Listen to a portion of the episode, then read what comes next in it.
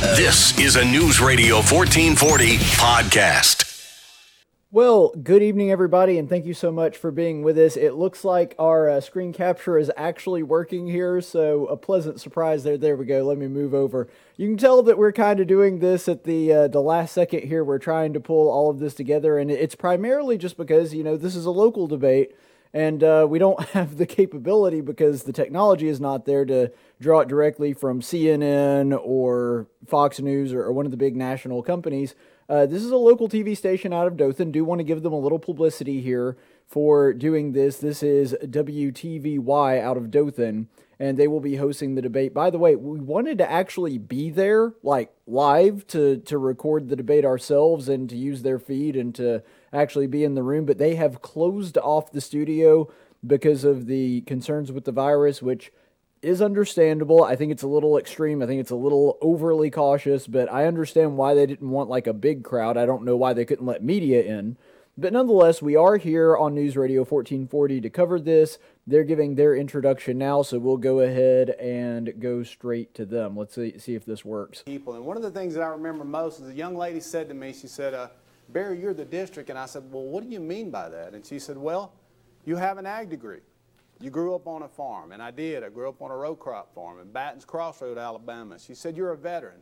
You served the military, and I have, and chaired Military and Veterans Affairs of the state of Alabama. My brother's retired lieutenant colonel. I currently have a son in law who's in Iraq with 82nd Airborne. So that was another thing she said. And said, not only that, she said, You were early on with Donald Trump, the first to endorse him in the nation, a Trump delegate. You stood with him through the fire, through the campaign, and even through the election and was at the inauguration. And last but not least, she said, You're the most dependable conservative vote in the Alabama legislature. You're a fighter. You're a man of courage. You're the kind of man we need. And so I'm honored to be here tonight. I think I can represent the district well. We need men of courage, men who understand this district, and I think I'm that candidate. Solid introduction. See how Jeff Coleman responds. All right, thank you very much, Mr. Moore. Mr. Coleman. Good evening, everyone. Um, Jeff Coleman, and it's my distinct pleasure and a great honor to be with you this evening. First of all, I give God the praise, honor, and glory for this opportunity to stand before you tonight and to run for the People's House, the United States Congress, the House of Representatives. It's a high honor and a respect that, uh, that I will give this particular office. As I said, I'm a businessman, I'm not a politician.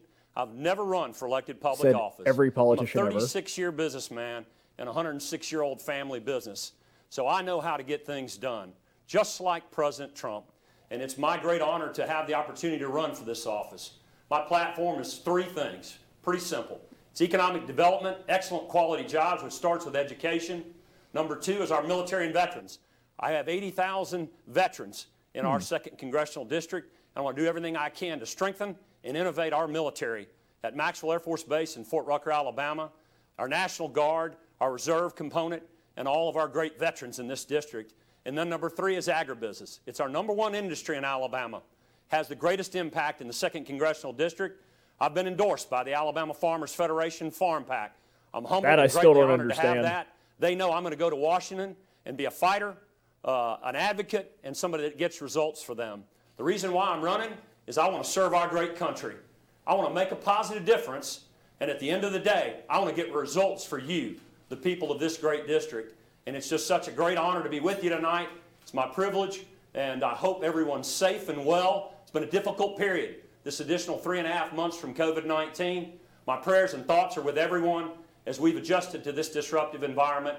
And I love this district, I love our state, and thank you for being, it's great to be with you tonight. Gentlemen, thank you for those opening statements. We're going to begin our questioning now.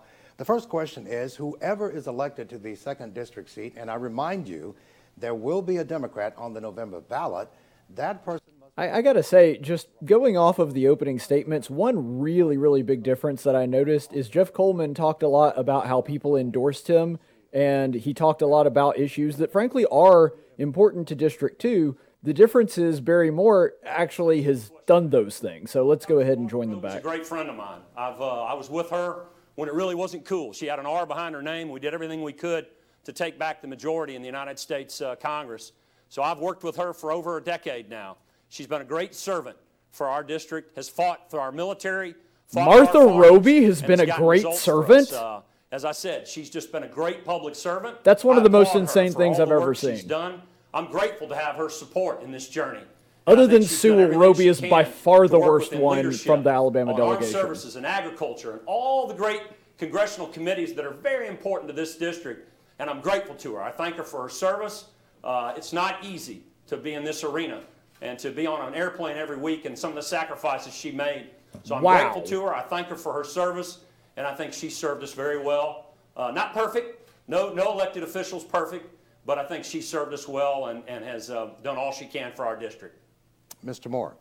You know, I, I ran with Martha in 2010, 2010. She was running for U.S. Congress, and I was That's running for the Alabama. House of Representatives. And we got to know each other and became friends. We spoke at a number of events together. Martha was available for her constituents, and when I needed issues, Oh, a lot of bull times I could call crap. her office or some of the local girls. I'm here in the sorry, office. Barry. I like you, but that's a those bald-faced issues for us. lie. Um, she's done a wonderful job. You know, I, I, in a lot of ways, I know it's a heavy lift. Like there's a, there's a lot of compliments that you could say that kind of are not mean, but also sort of hedge what you're saying. To say that Martha Roby was available for her constituents is the biggest load of crap I've ever heard. Uh, the only thing I, would like to see mean, Martha done a little bit more Uh, she basically did some media appearances before she got elected. Second she got elected, even during election time, you couldn't find her. She did only closed door uh, events to where you had to be invited. She made sure that the media never asked her any hard questions. Like Hollywood. both of these candidates, th- that's just a massive load of horse manure to say that Martha Roby was good and. Uh, with what Barry Moore was saying, that she was accessible. I'm sorry. That's just there, there's no truth to that whatsoever. All right, thanks a lot, gentlemen. Uh, I, I have a follow-up question. Since, since announcing that she would not seek re-election, uh, Ms. Roby has uh, seldom been seen publicly, and her presence in the Wiregrass, well, it's been almost non-existent. In your opinion, has Ms. Roby shirked her responsibility, and if so, will that make your job more difficult? Mr. Coleman. I think Martha's been accessible. I think, uh, as Mr. Moore said, she's been available to the district. I think it's been very difficult when you look at the challenges. What universe are these two living with in? Everyone trying to remove President Trump, and she's done a great job as an appropriator, trying to balance the budget and doing everything she can to ensure that Whoa! the military's strong. Balance the This budget? Martha. Roby, who never saw a spending bill she didn't like? that you have in the Has Jeff Coleman been you gotta come sleeping through the past five terms? serve the people. Oh my is the people's gosh. It's your seat. And I think that availability is very important. Uh, as I've seen Congressman Roby, she's been throughout the district. She's voted uh, for- the last year. We're twenty-one trillion $21 quite trillion often every in debt, and she And voted for she's, uh, every spending measure that came up in her time in office. to Reach out to her. She's got a great staff Trying to balance the uh, budget. That's district and just her staff stupid. offices, and they're working very hard for our veterans and all the services that her field offices provide. So I think she's been a great leader. She staffed her team well, and they've served us well. But I would love to see more of Congressman Roby, and I think we'll get an opportunity here when she comes home. All right, thanks a lot. Mr. I think Moore. voting for Jeff Well, you Coleman know, will give us another year, Martha I Roby. I haven't seen a lot of uh, Congressman Roby, and it's not hypercritical. I don't know what she has on her plate in D.C. There's a lot of things going on in D.C. right now. Okay, But some truth is thing that I coming out like now. see, and I think it's something we need to do more of, is be available in the communities, in the districts, on the weekends, no matter the county, no matter the town. I've been at different parades. I can't tell you. I've done Mardi Gras parades, one in the state, the other. And you know, just being visible for the people. But not only that, the town halls. I miss that. I miss that from the leadership in Congress. And we need to be available so that one on one we can talk to the farmers. We can understand the issues of getting them payments when they do these programs. Meet with the veterans and understand that, hey, they need help and they need service. And there's nothing like sitting down one on one with a congressman and knowing that you've been heard. And that's one of the things we want to do at Barry Moore for Congress when we get there is make sure that we do our town halls. We meet with the people. Y'all know we do a lot of live events. We take questions all the time. And so being a public servant is all about a servant's heart. And I think I would like to see a little bit Now, more now, real quick here, think it makes of these two, Barry has definitely been the more accessible, especially from a media perspective. He's done two or three interviews with me. I was in the same room with Jeff Coleman and couldn't even get him to do an interview with me. We were literally standing next to each other. I asked him to do an interview and he couldn't find time to do it. So, like, I've reached out to his campaign, been promised interviews, and he hasn't. Barry Moore has been more than accessible. Sometimes he reached out to me. So, if you're asking which of these two is more accessible, in my experience, has been Barry Moore by a mile. Delegate and being on that train before it left the station, a little bit of panic in some of my Republican friends sometime, and they'd be like, "We don't think he's going to win." And I'd always say, "Look at the rallies. Look at the people, the the the, the silent majority showing up to support him." And so I don't always believe the polls, but I will say this: whether Donald Trump's there or not, we have a nation that's worth fighting for. Regardless if he's president, we have a group of people called Congress that needs to stand for the Constitution, stand for what we believe in, fight for the freedoms that so many died and gave us. And so I think at the end of the day, now, to Barry's more credit, Barry Moore's credit, he was absolutely right on that, and I was wrong. I had, I absolutely did not believe that Trump was going to win the election. He did. He was always very confident in it. He was very early on that train. That's actually one of the things that Barry Moore and I disagree on. But uh, he's 100% right on that. I mean, th- that is a true statement. Freedoms that we enjoy. Mr. Coleman. Yes, I am a, I am a strong President Trump supporter. I voted for him uh, in the 2016 election in the primary as well as in the general. I will never let him down. I've got his back all the way. We've got to do everything we can in the Republican Party to get him reelected because I think his strong conservative values and uh, initiatives and, and programs that he's putting forth to get our economy back on track, the greatest economy we've seen in a lifetime. And I applaud him for that and his hard work and pushing back against the liberal socialist agenda in Washington that we, that we work hard to save this country, protect our Constitution and our rights, and I want you to know that Jeff Coleman will always be a fighter for President Trump. I'll always have his back. I will never let him down. And he knows that I'm there for him. But I think as we look forward, we have a Democratic government. And that's the, that's the case. If he's not reelected and I'm in Congress, I'll be a fighter for the Republican Party and our free enterprise values and what we can do to help grow and prosper uh, our great district here in Alabama. See, right, thanks a lot, gentlemen. Now, politically, that was smart because while it doesn't really differentiate between him and his opponent there at all, because I mean, I think Barry Moore is going to be pretty much the same, at least when it. Okay, not the same, but I'll hedge that.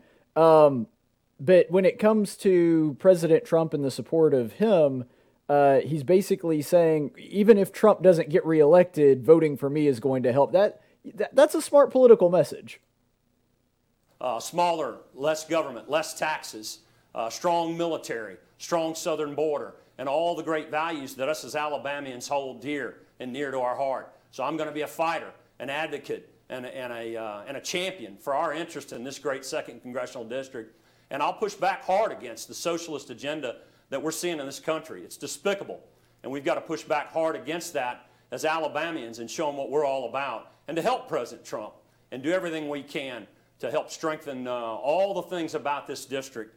Uh, so I'm grateful for the opportunity to run for this seat, and, and we will win it. This is a Republican district, and uh, we get out and vote, and uh, we've got great teams and, and hard workers. And I'm grateful for our Republican Party, the Republican Party women, and all of our groups that work for our party. So I'm grateful for their work and what they do to make a difference uh, in this district. Mr. Moore. If Joe Biden is elected, then more than ever, we need true conservatives in Congress. This district is a conservative district. It's represented by a number of veterans, hundreds and hundreds of veterans, thousands of veterans throughout the second congressional district.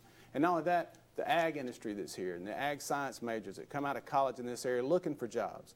And I can tell you this, when me. I was in the Alabama legislature, we made sure we brought jobs and we served the veterans. The package of bills, I was able to work across the aisle. You know, what if Joe Biden is president? I tell you this, we brought a package of seven bills through my committee when I chaired Military and Veterans Affairs that brought the F-35s to Alabama. We did that by name on the red tails. Alabama had the Tuskegee Airmen, that great squadron in World War II that escorted those bombers into Europe and back out. They did a tremendous job. And we were able to reach out to our colleagues across the aisle and say, let's bring the F-35 fighters to Maxwell Gunter. Let's bring them to Alabama. But at the end of the day, See, day, this is Barry Moore playing to his strengths. The time is not over that we can work across the aisle. As long as we don't ever. Because what Barry Moore needs to play to right now is his experience and that he's actually done things. Because if if I were advising Barry on how to handle this, I would try to draw almost every single point that I make back to okay, this is what Jeff Coleman is saying he's going to do. Now let me tell you about things that I've actually already done. Ran on in 2016. Promises made, promises kept. We are building the wall. We've got to secure our southern border because we've got a lot of bad things coming across that border that create problems for our society. Uh, drugs, human trafficking, and all the problems that we see that comes from an open border. We've got to be a secure nation. We've got to do everything we can to help President Trump build that wall and then have legal immigration in this country and move forward together. But the first thing we've got to do is secure that border. It's too much risk, too many bad things coming across, terrorism, and other things that create problems for our society. So I applaud President Trump I will support him 100%. I will never let him down. I'm a, I am, I'm a contributor, I'm a voter, and I'm a strong fighter for President Trump, and I applaud him for what he's done to stand up this is one thing I'm afraid of the debate evolving into, and I get that in Barry Moore's case, he's been a Trump supporter for a long time, that Jeff Coleman's kind of running on that, but I, I really don't want what happens in most Republican primaries nowadays, which is the contest is basically who likes Trump the most. That's unfortunately what Sessions and Tuberville have basically made it into in their race that's coming up on the 14th as well. I, I hate to see that, but I have a feeling that that's what it's going to turn into. The wall needs to be there. You don't have a nation without borders. And this is a country that we welcome immigrants if they come through the process legally, but we need to know who's coming into our country and make sure that we can monitor that amount and we can control the flow across the border because without that control, without the control of flow, we tend up we end up displacing American workers. People come in here and they work under the system, and at the end of the day, we displace American workers. In a lot of cases, minority workers. And if we build a wall, we can protect this nation. We can know who's coming here and let people go through the process. Make it fair. Let people go through the process. But at the end of the day, if you do not know who's coming to your country and who's voting in your elections, you really truly, truly don't have a nation. Follow-up question for that, uh, that question. Uh, how can you call for the construction of a wall when there are 37 million Americans who are hungry, 11 million of those are children? How do you respond to that, Mr. Moore? well, you know, one thing, whether there's 11 million Americans or however many children there are here that are hungry, bringing people across the border that are working illegally does not help that issue. It crowds the inner cities, it crowds the job market, and it displaces American workers. So to protect the American jobs, you feed the American children. And I think at the end of the day, we have to bring American jobs back to this country, secure our border, know what we're doing, and that's a, that's a matter of national security. Having jobs in America and a secure border, that's all a matter of national security. Mr. Coleman, he didn't really stick the landing there. I got where he was going, but he didn't articulate it all that well. What he was trying to say, I think, granted, I'm I'm speculating a little bit here, was that uh, we. What he was trying to articulate was, I think, probably the second best way to handle that question, which is that when it comes to food, we can't um, you know, we can we can walk and chew gum at the same time, and allowing illegal immigration depletes our resources even faster and takes food out of the mouths of children that are, you know, on welfare, on the food stamp program, that kind of thing. It depletes our resources that way. And so you could say the two are connected. Now, the way I would have handled it is saying that's not a national uh, responsibility, that's up to the states. But anyway, um, we'll go ahead and, and Postal listen Service in. receives no tax dollars and is struggling to stay afloat. But for many Americans, it is a supply chain that delivers life saving medication and it's important correspondence. Now, there are uh, nearly 100 Postal Service facilities in District 2. Some of them have already closed, others are in danger of, of closing. Should the federal government have a role in Postal Service operations? Mr. Coleman. I think when you look at the postal system and what we have today that it's been built on, it's a great system that's intact. It cannot be duplicated by private enterprise. There are other private entities that can do that. We've seen that in the great uh, you know, growth and explosion of online sales through Amazon and and Walmart and all of our online sellers. But but I do think they use primarily the United States Postal Service. Our, our mail, mail's changing. A lot in our world is now, so we will pivot. We're having a lot that's done digitally. We've seen that in this COVID-19 environment. That everything's online now. We can be more efficient. But I am for a smaller, more efficient government. So I'm not for another bureaucratic government handout or a program that we establish. But we've got to do. We've got to ensure that our citizens receive their mail in a timely manner in, in the format that it's about. But I think there will be ways to migrate to a private system uh, that will allow us to do that in a way that I think is effective and efficient and saves our hard earned tax dollars for our Okay, well, that was about as clear as mud because he said it couldn't be duplicated, but we should move to a private system. That doesn't make sense. In America, at the same time, they are able to raise rates from time to time, and that is their revenue streams. I do understand that that, that can be difficult in some situations, but we need to allow them to, to modify rates if need be to be competitive. But at the same time, there's always that private sector issue out there. And if the private sector can do it more efficiently than the federal government, at the end of the day, I always support private sector.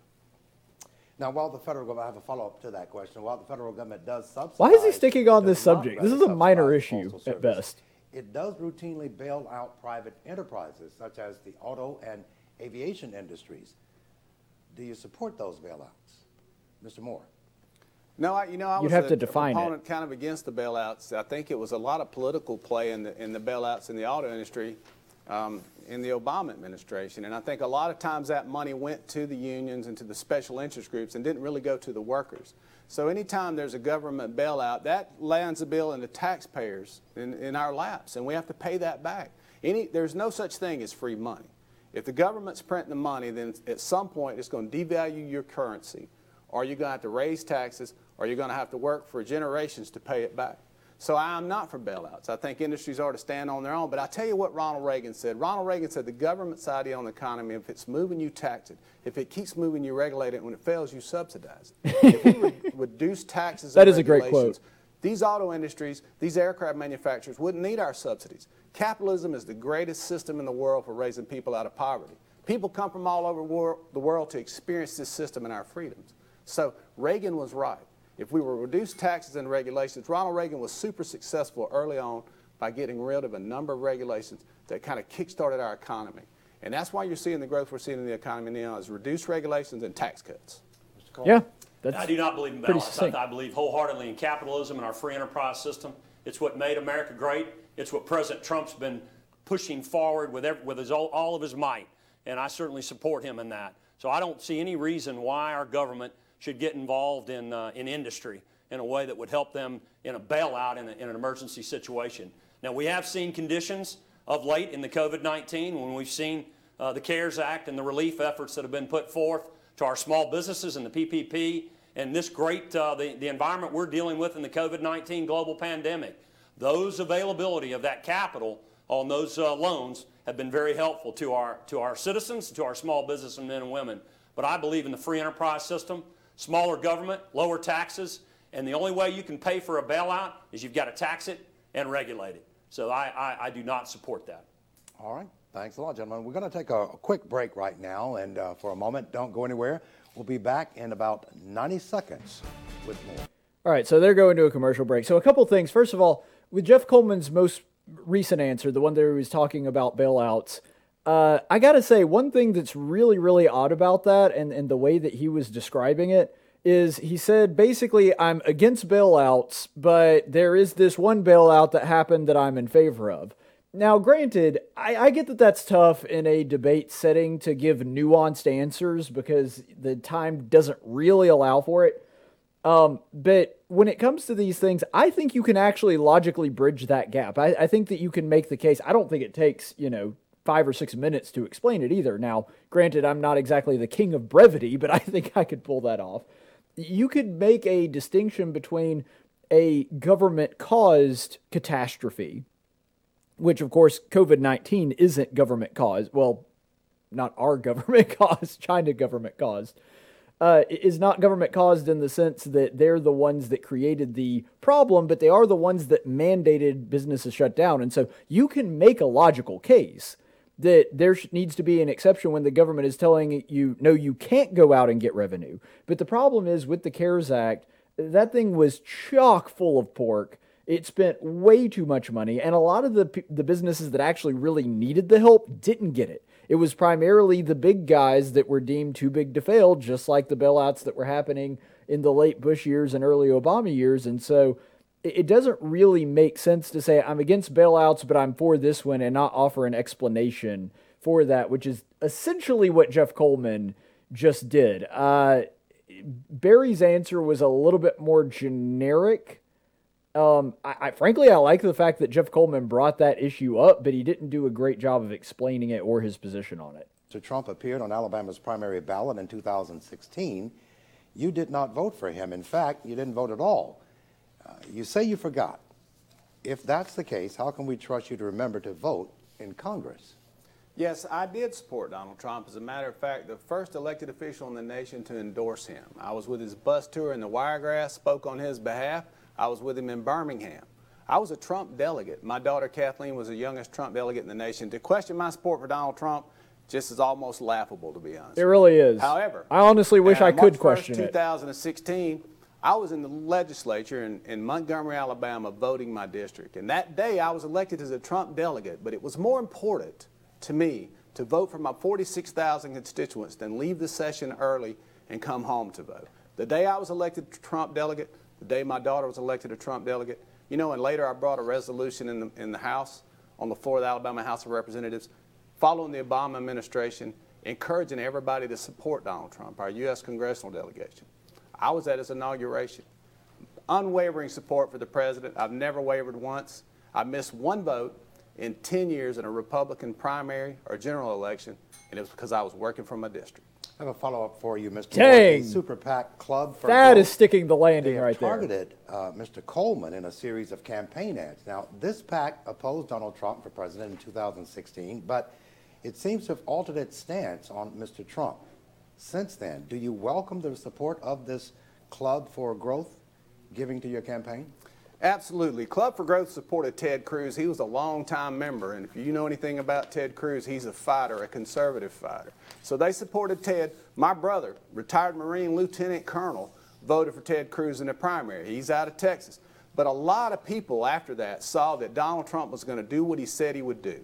And they came on board, Club for Growth came on board, a conservative organization that is currently fighting the uh, Lincoln Project, who is trying to, they're trying to rally around old Republicans to come against the president. They are the swamp. There's only, out of the Yeah, the thing is, trying to come after Barry Moore on his Trump support is frankly just kind of dumb.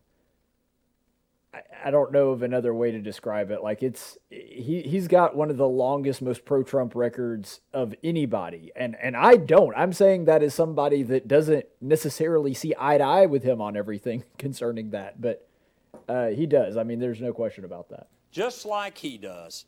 These special interest insiders are just recycling the same old tired attack ads on me, just like they did President Trump in 2016. Boy, he is reading The his notes heavy right there. That my opponent forgot to vote for Trump in the primary. It didn't work then, and it won't work now. The people of the second district of Alabama are sick and tired of these outside billionaires and millionaires coming in and spending millions of dollars in despicable, nasty attack ads against a solid conservative Republican, an outsider just like me and just like President Trump. Aren't They you a put millionaire? $7 million against President Trump in the 2016 Republican primaries for president. That's wrong. It's wrong in Alabama, and we must push back against it and reject it. And I will tell you, they have no business in Alabama. Man, I'll tell you, I haven't seen anybody look at their notes that much while doing something like this since Ilhan Omar. He uh, that was awful. Money is egregiously wrong. I, I, I don't, I'm, I'm, if I missed it, I, I, I may have missed it. Did you answer the question that whether or not you did give to the Democratic candidate in Hawaii? I'm a businessman just like President Trump, and I'm, I know how to play the game. Is that a yes or a no? Uh, that would be I'm a businessman just like President Trump. I would tell you if you want to. Which means he did. Situation, He absolutely gave to uh, I'm Democrats. doing everything I can to fight. When they brought up that one, That's item hilarious. On our national PAC, uh, it was wrong.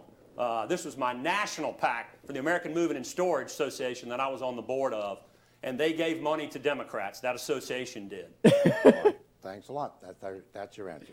Now, the, uh, this question. Oh, he totally nailed him on that one. In this country right now to remove Confederate monuments, and that's something that President Trump has said he does not support. Do you favor or oppose the removal of monuments? Ah, this is a sticky one right now. Look, I'm the interested to see how radical this socialist left will stop at nothing to fundamentally transform our great country. Oh man. They aren't just tearing down our statues, they are banding that we destroy our fundamental American landmarks like Mount Rushmore. They are tearing down our statues of abolitionists. They're even trying to remove statues of our founding fathers like George Washington. You can tell he wrote Enough this ahead of time. It's just reading it I absolutely stand with President Trump in opposing any effort uh, to, to take down these monuments and statues. You know, Winston Churchill said appeasement is like feeding a crocodile and hope he eats you last. The monuments that they started with, you know, I was in the Alabama legislature and I brought, I co-sponsored the legislation to protect our monuments in this great state. Men who fought, fought on both sides. But at the end of the day, if we allowed them to destroy the Republican monuments, or the, not the Republican, but the, the, the Confederate monuments, and now they moved to Abraham Lincoln, and now they've, even recently, they've, they've destroyed monuments that were people who were abolitionists. Frederick Douglass, who spoke against slavery, who was a great Republican elected in the legislature many, many years ago. And these monuments, as you begin to destroy them, you erase your history. And Hitler said it. He said, if you tell a lie long enough, loud enough, and often enough, people will begin to believe it. We must not forget our history. We learn anything from the Bible. Those men were failures in spots, they were successes in spots. But the thing that makes it understandable is none of us are perfect. Our nation is not perfect, our history is not perfect, but we're the greatest nation on earth. We must defend our history. We must educate our children on our history and be proud of this great nation. Okay, he got off to a rocky We're start, but he got better as he went. For renaming military installations that bear Confederacy or other controversial names, including Fort Rucker right here in our backyard. Is that something you would support, Mr. Moore? No, I wouldn't support renaming any of these ba- bases. You know, the uh, legacy that is there, the people that left and went off and fought wars, foreign foreign lands, they fought wars. We, you know, we defeated a lot of the war on terror from those bases. My son-in-law, who just deployed from Iraq, to Iraq from Fort Bragg, his granddaddy went through Fort Bragg. That's a legacy that Bragg I is actually named after a family. Confederate It's a general as well. tradition, and I don't. I wouldn't in no way support renaming those bases. Mr. Coleman? We cannot have a present and a future without recognition of our past. I absolutely stand with President Trump, unlike my opponent in the 2016 primary, in opposing any effort to rename our military bases in our country. The Democrats are just using this as another disguise to enact radical leftist ideas and policies, and we must push back against it. While each of you have accused the other of evading, evading public appearances, including meetings of local Republican groups. Now, if indeed you have ignored constituents before the election, how do we know you won't ignore them after the election? Mr. Coleman? There, I have not ignored any meetings whatsoever. Everything that we had as a result of the meetings we've missed of late came as a result of COVID 19 and the reopening of the campaign trail. As a result of that short time period, we lost months and months on our campaign trail. And it's even changed the environment that we operate in today. Many of those meetings were brought to us, and we, we could not fit them on our schedule. I've been out working very hard over the last 30 days in small business roundtables with men and women throughout our great district to understand their needs and what their challenges are and what I can do to help them. So I've gone to the people. Now, I would answer that. I've, I've attended over 10 of these Republican Party uh, forums and He has missed in the last primary. five. We've meant, went to everyone that was available to us. I love the Republican Party. I love the Republican Party women. J- just so you know that we, he has missed the last five uh, GOP meetings, and it seemed like he just now started getting, I don't know, a fire lit under his butt because the polls were not kind to him the last ones that came out. So now he's actually doing that. I really do feel like he's going to be just another uh, warm body in Congress if he gets elected, kind of like Roby was. We've been very busy reaching the people and trying to earn their votes. Mr. Moore? You know, right after COVID 19, we, we began to go out as soon as they would let us and start meeting with the local groups, the Republican groups. And I've been at five forums. As a matter of fact, I answered questions for an hour and a half the other night in Andalusia, Alabama, because other candidates were scheduled to be there. But I always want to show up. And I think, you know, it's, we've said this about our campaign from a, for a long time is this, if you campaign among the people, you were governed for the people. If you campaign from an ivory tower, you will govern from an ivory tower. See, now that's the epitome made of the what the point to House be of available. Representatives We've not is missed a single be. meeting we've been invited to. We've always shown up. We're happy to answer the tough questions. I think it's important that the people get to know who will be representing them. And at, at the end of the day, you got to have men of courage who can face the tough questions and women of courage. If we're going to Congress with the current political environment, if you do not have courage, you will hide out up there too. We need people to step forward who will answer the tough And it is questions. show easy to at hide in events, Go to the forums, go to those venues, and let people know you're a fighter because they, they believe in this nation and they do believe in you and believe in your ability to fight. All right. Gentlemen, field offices. I love their hotel bill that they links have. Between elected officials in Washington and their constituents back home. If you are elected, how many field offices do you plan to maintain? Mr. Moore? That's an you know, interesting currently there are three field offices, and I, I and it, I, that my plan is right now to maintain those three field offices. I don't know exact locations necessarily, but they will be in similar locations geographically for the voters. One other thing I would like to do is have a representative in the VA hospitals each week, so that as those veterans are at their appointments, they can come across the hallway and meet their veteran or meet their congressman, their representative for that office. And so, not necessarily have them in an office somewhere, but have them out in the field at important locations so they can meet the needs of the district. And like I said That's an earlier, we're interesting gonna have plenty idea. of town halls, so we will be readily available. But there will be three offices like there currently is, and we'll we'll serve with a servant's heart. I mean, at the end of the day, that's what this public service is about. It's a calling. I think you need to serve with humility and be available. Mr. Coleman. Solid Uh, the field offices are a vital resource to our district. Uh, they're in the population centers throughout the district, north, south, uh, and west, and uh, they're very vital to the, to the needs of our district and the people. You've got to have access to your Congress office and, and all the great people that work in those. I applaud Congressman Roby for the team she's put together. We do that with the means of, of protecting your tax Why dollars. does he have his lips Those on Roby's dollars butt? that run those offices, and it's very important that we operate them with efficiency and effectiveness to take care of your needs and all the things that are going on in the district. We get to hear, we get the feedback from our great citizens to understand what we need to do on the hard issues in Washington and continue to fight on your behalf, uh, and I'll be that fighter for you. But I'm grateful to all the team members on Congressman Roby's team, and I'll continue to maintain those offices to the best of our ability and to continue to reach out to our citizens like we've been doing uh, thus far. But we want to continue those offices. We're going to give these gentlemen a moment to get a breather and take a break, and we're going to come back in about 90 seconds. Hope you'll join us on the other side of the break. All right, so a couple things that I wanted to bring up here uh, since we've got a second to do a little commentary. First of all, I really I didn't do a drinking game for this one because I wasn't sure what they would be. Like Trump and and Biden are in the media so much that it's real easy to come up with a list of things for a drinking game. Of course, I'd be drinking sweet tea, not alcohol. Uh, but uh, but if I, I now know in retrospect, if I could go back into the past until uh, five o'clock, Caleb, how to prepare for the show, I would have said, okay, you got to take a drink every time Jeff Coleman mentions that Barry Moore did not vote for Trump in 2016. But remember that the reason that he didn't do that was not because he didn't want to or that he didn't support him. First of all, he's in freaking Alabama, the reddest state in the country. There was zero chance that it was not going to go for President Trump. And so Trump losing his vote was not going to be something that caused any difference. And he decided he did a priority check. Okay, what's more important to me, fulfill my duties as a congressman, as a representative of the people, or to go out and make basically a a ceremonial vote that doesn't actually make a difference.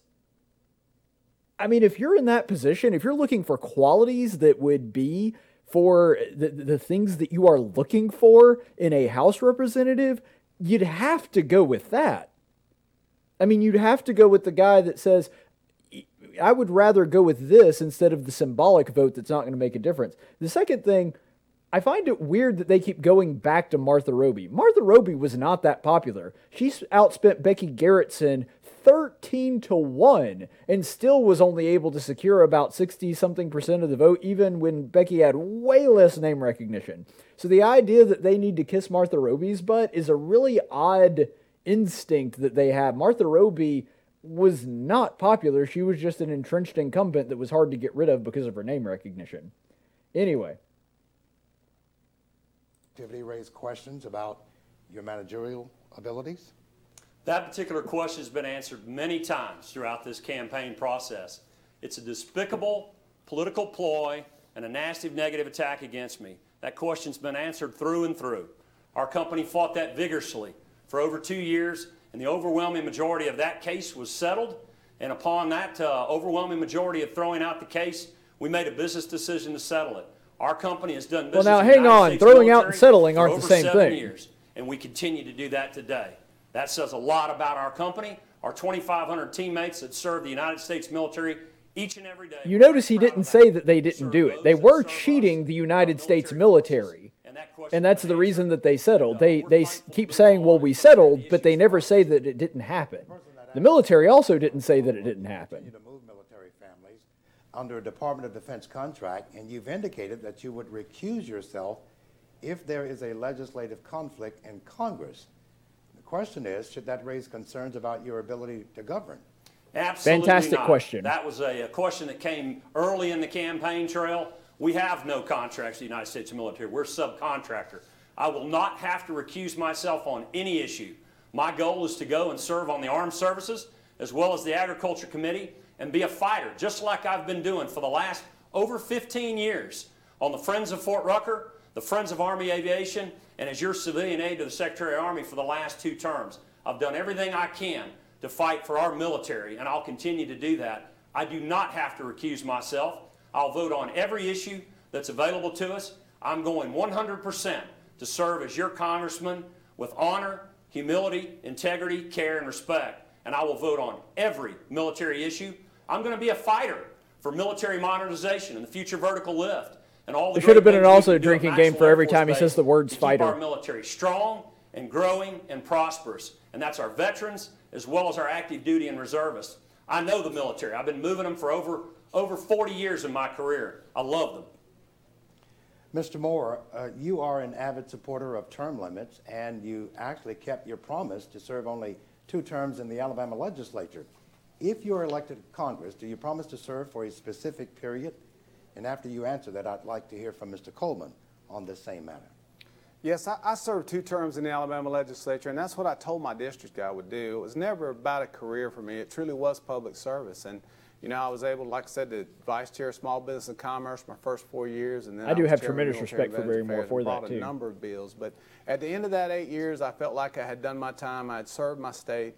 I'd, I'd you know, been a, a proud proponent of President Trump and helped him get elected. And so, you know, I would sir, I've already signed a term limits pledge for Congress, and I've agreed to do that. Now, that supports legislation to limit everyone. I can't say for sure, Reggie. I have to pray about exactly how long I would serve. I feel like 10 years, you know, that's five two year terms. And, you know, it takes a little time to learn your way around. Now, in the Alabama legislature, it took me a year or two to learn how to move bills through committees, through the floor, and then to the Senate and out to law. And so it takes a little time. I have that behind me. I have that experience. The process is exactly the same on a microcosmic level. But we will pass those bills and be able to do those sort of things because of our experience. But I don't think it should ever be a career. And so I've, I've signed the term limits pledge. I would support legislation to get rid of the likes of Adam Schiff, Nancy Pelosi, Chuck Schumer, clean house, and let's get people that are truly representative government. Mr. Coleman, your position on term limits. I strongly support term limits as long as it applies to everyone. I think right now we do have term limits. It's called an election every two years. It's the people's house. It's your seat. So you You're do, but you don't. Your congressman, vote them out. That's the process we have. That's our democratic process in our Constitution that's available to us.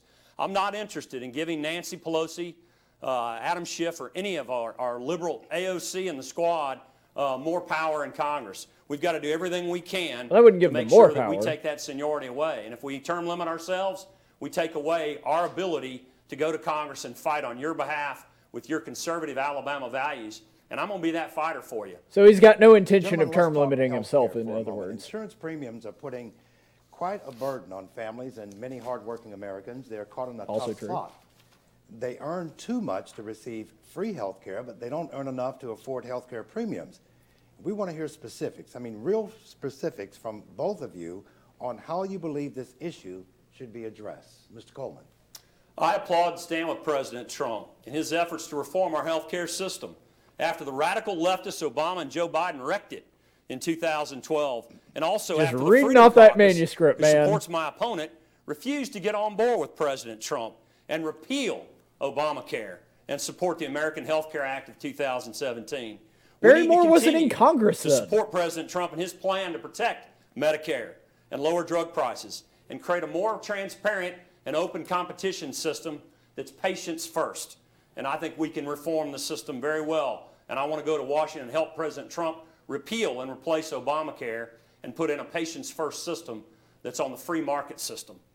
That was completely meaningless. Well, I think I do. Every We word of first it. have to allow insurance companies to compete across state lines. Right now, we have monopolies within states.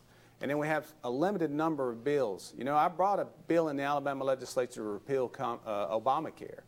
And the thing we run into is, is the bill, the way current, your current health care is designed, my wife and I have to pay for maternity care, and we don't need it. And so there's ways to customize plans that make them more affordable and that allow private sector to compete, compete across state lines. And I'm for health savings accounts, allowing people to put money back tax-free in case they have an out-of-pocket expenditure. But I, certainly I support the president. You know, we were one vote short in the U.S. Senate. John McCain failed to repeal Obamacare. I watched it on TV. Well, he failed to repeal one specific years, provision of it. Years, They had promised to vote to repeal, And then when John McCain had a chance to do it on the floor of the U.S. Senate, we needed his one vote, and he failed us. We have to have people, we have to send people that we know are fighters and we'll do what they tell you they're going to do. All right, thanks. Okay, that was a microcosm of the difference in these two candidates. Jeff Coleman used a lot of fancy buzzwords and said absolutely nothing about what his policies would be or what they would look like or the kind of solutions that he would support. Barry Moore just in about I think it was about 2 minutes gave you three specific free market solutions and then gave you a quick history lesson on the reason that we don't have that now and why people like him need to be in office. That's by, been by far his best answer of the night, and it is sharply contrasted with Jeff Coleman completely dropping the ball on it, just giving a bunch of fluffy uh, buzzwords that had nothing to do with what we, they were talking about. Store uh, and getting this economy back on track. So I applaud uh, President Trump in the effort to move forward safely uh, do what we can to get, um, you know, uh, a vaccine and, uh, and drugs that will allow us to survive this, uh, this, this China virus is what we're seeing now. And so I think it's very important that we keep our economy open, but we do that safely, and we all follow the guidelines. The social distancing, the physical distancing, wearing a mask, being respectful of our fellow man, and being a humanitarian as we go out in public and doing everything we can. But our businesses suffered greatly It's been a very difficult period for our country, for our world. Been a lot of lives lost, and we've got to do everything we can to be safe and reopen this economy and get our, get our country back on track. Mr. Moore. You know, President Trump early on, he banned travel from China and then shortly thereafter Europe. President Trump has done a wonderful job in leading the way. Each week, we, we were getting emails from his office on what we were doing to go forward and how we could address the issues with coronavirus. It was unlike anything we had ever seen. Initially, they told us two weeks, let's flatten the curve. We have not had one loss in the U.S. from lack of a ventilator. So we know that our system is working. We know that it is in place. We have tested more people than any nation in the world. We've tested 15 million. The president is doing the job that he needs to do. I think we need to start opening the nation back up. I had a video shortly after that said open Alabama. He was you know, one of the very first ones. Use your head. If you're sick, stay home. But we can build herd immunity. Our immune systems will allow that. But I understand if someone's sick, they need. My dad stayed back a little bit. He had some lung problems early on in life from picking peanuts, and he had pneumonia time and time again from picking peanuts. And so he kind of had to stay back. But if you're healthy, we cannot quarantine healthy people and build immunity. That's not the way it works in the system. So we need to gradually open our nation, get back to business, do it smartly, follow the lead of some of the great governors around the country. And I think President Trump has done a wonderful job from presidential standpoint. Gentlemen, current law does not make vaccinations mandatory, but some believe they ought to be, especially after a vaccine is developed for coronavirus. Do you believe that vaccine and this will be interesting. such as flu shots should be mandatory? Mr. Moore. I just became that the, popcorn uh, no, gift. I, I, don't think it should be mandatory. I don't think you'd be able to tell Americans they have to take shots. I mean, my goodness, Thank we've you. had flu vaccines around for years, and people take them and still get the flu. So to tell somebody that, yes, you must take a vaccine, you must be treated, I think that's government getting into the personal lives of people. I think that needs to be an individual choice, maybe between that person and their physician. But at the end of the day, I don't think the government needs to mandate that type of medical treatment. I think that needs to be a private issue between the physician and the patient.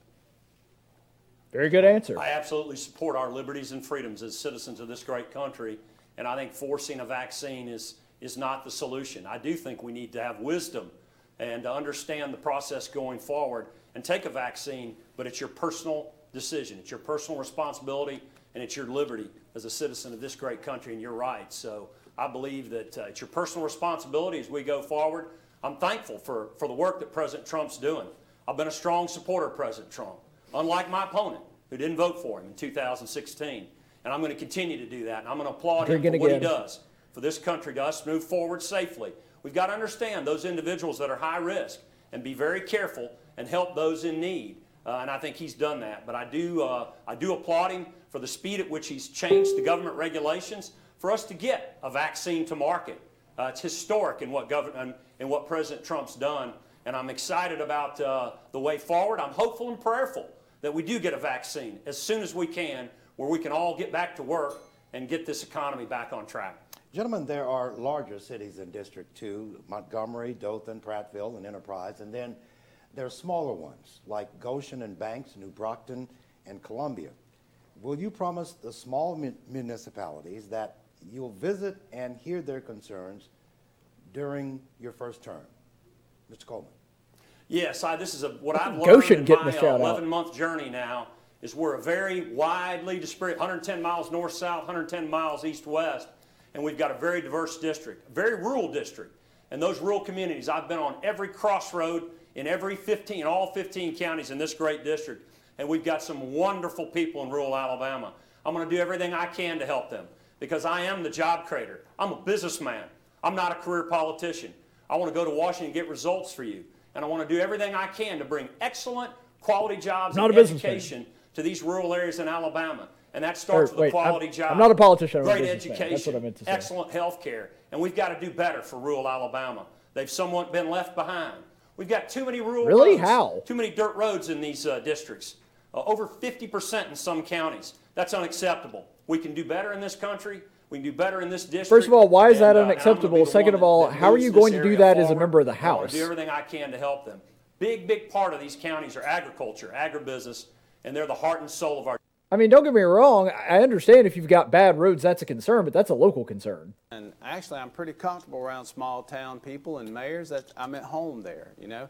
But at the end of the day, I, I have promised to visit all those cities within the first year. I want to try to make it a point to have town halls and meet, invite our ag people, our farmers, invite our small business owners, invite our veterans, our military, active duty, and get to know who they are and what their needs are. Again, we're going to be getting started relatively quickly after we're elected. And so it's my plan to get out, get to know them, and serve them in any way we can to help them. We'll, we'll be available. We'll be available. And, and we're small town kind of people. I'm right at home uh, in New Brockton, Alabama, or up in Wetumpka, Alabama. Those small towns matter. That is the heartbeat of America. And that's where I love to be. All right, thanks a lot, gentlemen. We have to take another break right now. We'll be back in about 90 seconds. All right, so a couple things while we're uh, going through the break. First of all, one thing that is is starkly different. and I'm going to talk about more the aesthetic stuff rather than the actual issues because in that last segment they wound up agreeing on just about everything. There's very little differentiation in their official positions. Now, whether or not they carry those official positions out, I don't know because Barry Moore has an actual record that suggests that he will. Jeff Coleman's much more of a question mark. But one big difference in their approaches, you can watch Jeff Coleman when he's answering and you can tell he doesn't know much about the issue. He looks down, looks up, looks down, looks up. He's having to read basically verbatim. And I can tell the difference because I've been doing this for a long time. I can tell the difference when somebody's reading something verbatim versus just have some notes with a general idea and then start articulating it. The way that he has to look down about every five or six words and the fact that when he bump when he bundles a word, he goes back and then corrects it. That's a sign that he doesn't know the issue very well, that he's basically just reading off of a manuscript something that he already wrote ahead of time, expecting that question. The second thing is, watch how he ends every single question. He ends it with this sort of like, all right, and pose for the camera. And then he's, it's really weird. It's kind of offsetting. Now, Barry's not nearly as polished as him. I don't think that Barry's, frankly, as good a speaker as him, but he definitely knows the issues better. can't control. It controls them. They're not able to fight. They're not able to stand for what they believe in. But I tell you this look at Barry Moore's track record. I was a veteran.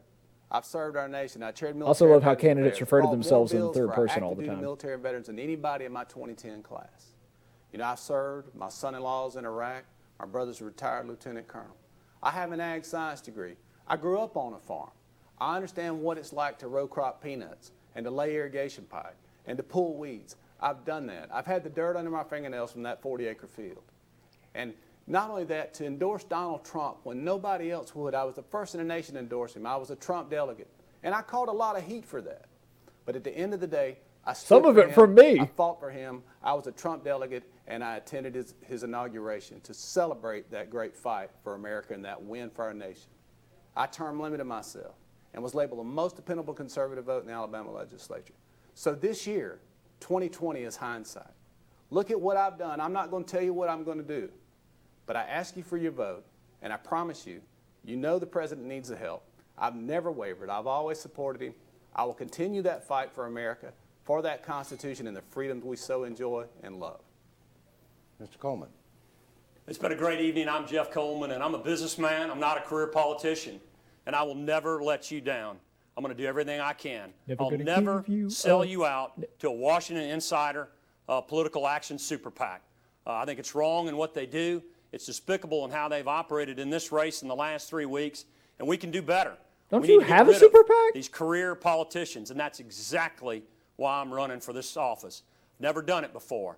I've met over 1,800 weekly payrolls. I'm a 36 year businessman, 452 monthly P&Ls. I am the job creator in this race. I'm an outsider, and I want to go to Washington to make a positive difference, serve our great country. And that's for you, and I want to get results for you. And I think that's very, very important that we reject these career politicians that we've got up there. I'm just like President Trump. I voted for him. I've contributed to him. I, and that's absolute truth. Along And with I'm doing Democrats? everything I can as a conservative, Alabama conservative values Republican to go represent you in Congress, to fight for our military, to fight for our farmers, rather than sell out our farmers, just like Judas did in the Bible. It's very, very despicable. I'm very sorry that I've seen this sellout that's occurred in the last few weeks. It's very important that you know that. Jeff Coleman's a fighter for our farmers, for our military, and for our business and industry. I've been endorsed by a number of groups the Alabama Farmers Federation Farm PAC, United States Chamber of Commerce, and I'm proud of and many, many local mayors that are supporting me. And we're going to do everything we can to go to Washington, serve you with honor, care, respect, humility. Thank you, and God bless y'all. Gentlemen, thank both of you See? tonight for your time and Smile your pose. participation in this debate. We hope that our viewers have gleaned something from this and that they will be able to use it as they head to the polls a week from today. If you'd like to go back and rewatch uh, this debate, you can do that on our website, WTVY.com. The debate will also re-air this weekend, Saturday at 6 p.m. on WRGX, and then Well, Sunday thanks for the programming on update. WTVY dot, uh, Seriously, though, I appreciate that they're doing this. I really do. Taylor?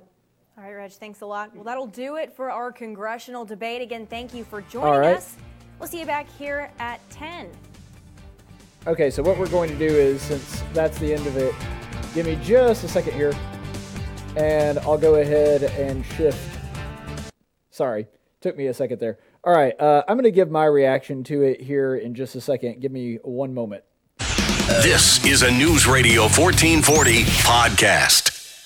So here's basically my summary of everything for the night. But uh, the the big thing that I take away from it uh, is you've got Jeff Coleman, who by everything that I have seen so far, he's very polished. He's an eloquent speaker, but it's mostly empty buzzwords occasionally he does say something of substance and i don't think that he's an unintelligent individual by any stretch of the imagination i don't think the guy's dumb or anything but i think that he what you saw there is a stark contrast between somebody that's a bit of a technocrat in barry not quite as charismatic not quite as uh, fun to watch speak but actually knows his stuff versus your Jeff Coleman, who basically just throws out a bunch of words that he knows that people are going to be drawn to, and then that's it. There, there's nothing underlying it. So if I were to give a great, because I, one thing that's sort of a tell of this is he had two major line of attacks, lines of attack against uh, Barry Moore, who, to my knowledge, I don't think he ever attacked Jeff Coleman at any point in that debate. Maybe I missed it. Maybe it was in one of the parts where I was talking versus listening. But I don't remember him actually saying anything against Jeff Coleman. You you saw several attacks there from the other side, and Jeff Coleman's attacks revolved around two basic things. One, which I already described in one of the breaks about how he didn't vote for President Trump in 2016, which again, he was a representative for the state. And he had to choose between making a symbolic vote for Trump that would not help him, that would not help his constituents, that would not help President Trump get elected, and doing the business of the people as a representative. Well, if I have to pick between somebody who made a symbolic vote and somebody that actually did something that makes a difference, I'm going with that guy. Perfect example, and I'm going to give a, a little bit of a personal example here. When I was in FFA, there are 12 candidates. There were only 11 my year, but there are 12 candidates that can be submitted by the districts to be a state officer. Now, I was actually late for one of my interviews, and that reflected poorly on me and hurt my score. The thing that the judges didn't bother to check with anybody about is the reason that I was late, which is I was in the state finals for an FFA competition. And so it was really easy for all of the other guys there. It was super, super easy for them to be on time because they weren't involved in the organization in other ways. They didn't make it to the state level of competition. And somehow I got punished for being more involved with the organization than my opponents. That seems to be pretty much a one to one comparison of what you just saw in the argument that somehow Barry Moore isn't a strong enough Trump supporter. I don't like the fact that it has largely become a comparison of who likes Trump more. I think that's a dumb way to measure a candidate. I think that it's stupid that virtually every Republican primary has come down to that. But this is one of the dumbest lines of attack that I've ever heard. That you're going to uh, use that as a a slight against Barry Moore because he was actually out there doing the job his constituents elected him to do, rather than making an entirely symbolic vote. Versus the guy that wasn't doing any of that because he wasn't elected and had no responsibilities to constituents because at the time he didn't have any, and made the symbolic vote for President Trump. That's ridiculous it's one of the dumbest lines of attack that you could have. And then the second part of that is, well, I'm not a career politician.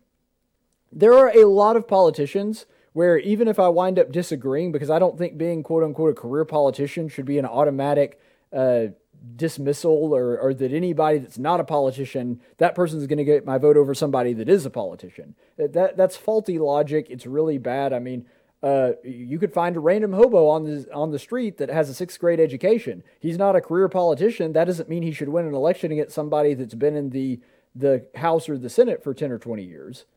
That's a dumb argument. It it doesn't actually say anything substantive about the difference between these two candidates. However, Barry Moore is one of the dumbest people you could use this line of attack on. I'm not saying that Barry Moore is dumb. I'm saying it's dumb to use that line of attack against him because He's somebody that went in saying that I don't want to make this into a career and said, in fact, I'm even going to limit myself. I'm going to get out of here in eight years. And he did. He actually did that. You have a track record of him saying, I don't want to turn this into a career, and then followed up and actually followed through with it. It's it's it's so stupid to use that as your line of attack against him especially when, because you remember we had a question in this thing about term limits. They asked Barry Moore if he would limit himself on the national stage as well. And he said, I don't want to pin down a number just yet, but I'm thinking probably about 10 years. So five terms, because each term lasts two years. He says, I'm thinking that 10 years is enough. And then the other guy, Jeff Coleman, saying, Oh, just as long as it's going to be there, I would support a term limit bill and he's saying that because he knows he's never going to have to follow up on it. He knows that nobody is ever going to actually vote for that in the Senate. The only way we could do that is a convention of states. But he's making an empty promise there because he knows that's never going to come to fruition. He's never going to have to call on it. But even then, he says, Well, I'm not going to limit myself. I'm just going to stay up there as long as I need to. And so it's so hilarious saying that guy who's saying I'm going to has already done it once and saying that I'm going to term limit myself. That guy's the career politician that you need to watch out for becoming a swamp person. I'm not going to do that, but also he's the swamp person. It really doesn't make any sense. So, to sum up everything that I've said and everything that I've seen in this debate, what you have a choice between is a cowboy and a guy that owns a cowboy hat. Now, I'm not saying that Barry Moore is a, an actual cowboy, even though he does have a ag degree. I don't know, like if he actually raises livestock or not. What I'm saying is, it's kind of like the difference between a person that is an actual cowboy and a person that has a cowboy hat. It's the difference between somebody that's like a construction worker with a a, a big diesel um, one ton pickup truck and somebody that just owns a tricked out pickup truck that has underglow and lights and is, you know, raised up and all that stuff. You've got a guy that actually functionally knows the job He's been there before. He knows what he's doing. He actually knows the issues versus a guy that does a pretty good job of pretending that he knows what he's doing. He's really good at using a bunch of fancy buzzwords. He starts out every answer with, Well, I support President Trump. Well, I support President Trump. Whatever President Trump thinks, that's what I'm going to do. He's trying to make himself into a carbon copy. Now, Barry Moore has a, a seamless record of supporting President Trump. That's actually something that he and I disagreed on at the time. So I'm not saying that even is necessarily a good thing, but the difference is Barry Moore does think for himself. He has his own ideas. And I'm predicting, just based on what I saw in that debate and what I've seen in the campaign up to this point, that Jeff Coleman is basically Martha Roby 2.0. That if Jeff Coleman does get elected, that what you are going to see is that he is going to be a warm, warm body that sits in a chair and votes however the Republican leadership tells them to vote at the time. Yes to every spending measure, yes to every bailout, yes to everything that the Republican Party says is okay to vote for and occasionally we'll make a symbolic vote to repeal Obamacare when we know that it's not going to make a difference, or we'll occasionally make a symbolic vote to defund Planned Parenthood even though we know it's not going to go anywhere in the Senate. Barry Moore would actually be somebody that is in the Freedom Caucus that wants to get things done. I think that the it's it's a crystal clear distinction here you can get somebody that is like a Martha Roby that basically just uh, they're going to have an A rating with the NRA and they're going to have an A rating with the National Right to Life. But beyond that, there's going to be no indication that they're an actual conservative. We're going to get out of Jeff Coleman, I'm predicting just based on what I've seen, because the same thing happened with Martha Roby. We're going to get somebody that has a garbage liberty score that winds up voting with the Democrats about as often as they vote with the Republicans. That doesn't make a difference, sits on the, the, chair for a couple of years, probably even runs for a higher office, maybe guns for the governor or lieutenant governor or something, and sees this merely as a stepping stone, not a point of public service. Barry Moore, we know who he is. He is a known quantity because he was a reliably conservative vote with a record that we can see and, and actually know how he's going to be at the national level. I mean, to me, you, you may see it differently, and that's fine. But to me, it could not be more crystal clear who the right choice is for District 2 of Alabama. That's my two cents on it. That's going to be our show for this evening. Thank you so much for joining us for our live coverage. We will see you later on this week, probably tomorrow. Uh, we're kind of restructuring some things on the show. So before we go, I'll just give you a little inside baseball on this. We took a little freedom break yesterday because we had been going for so long and, and frankly just needed a day off.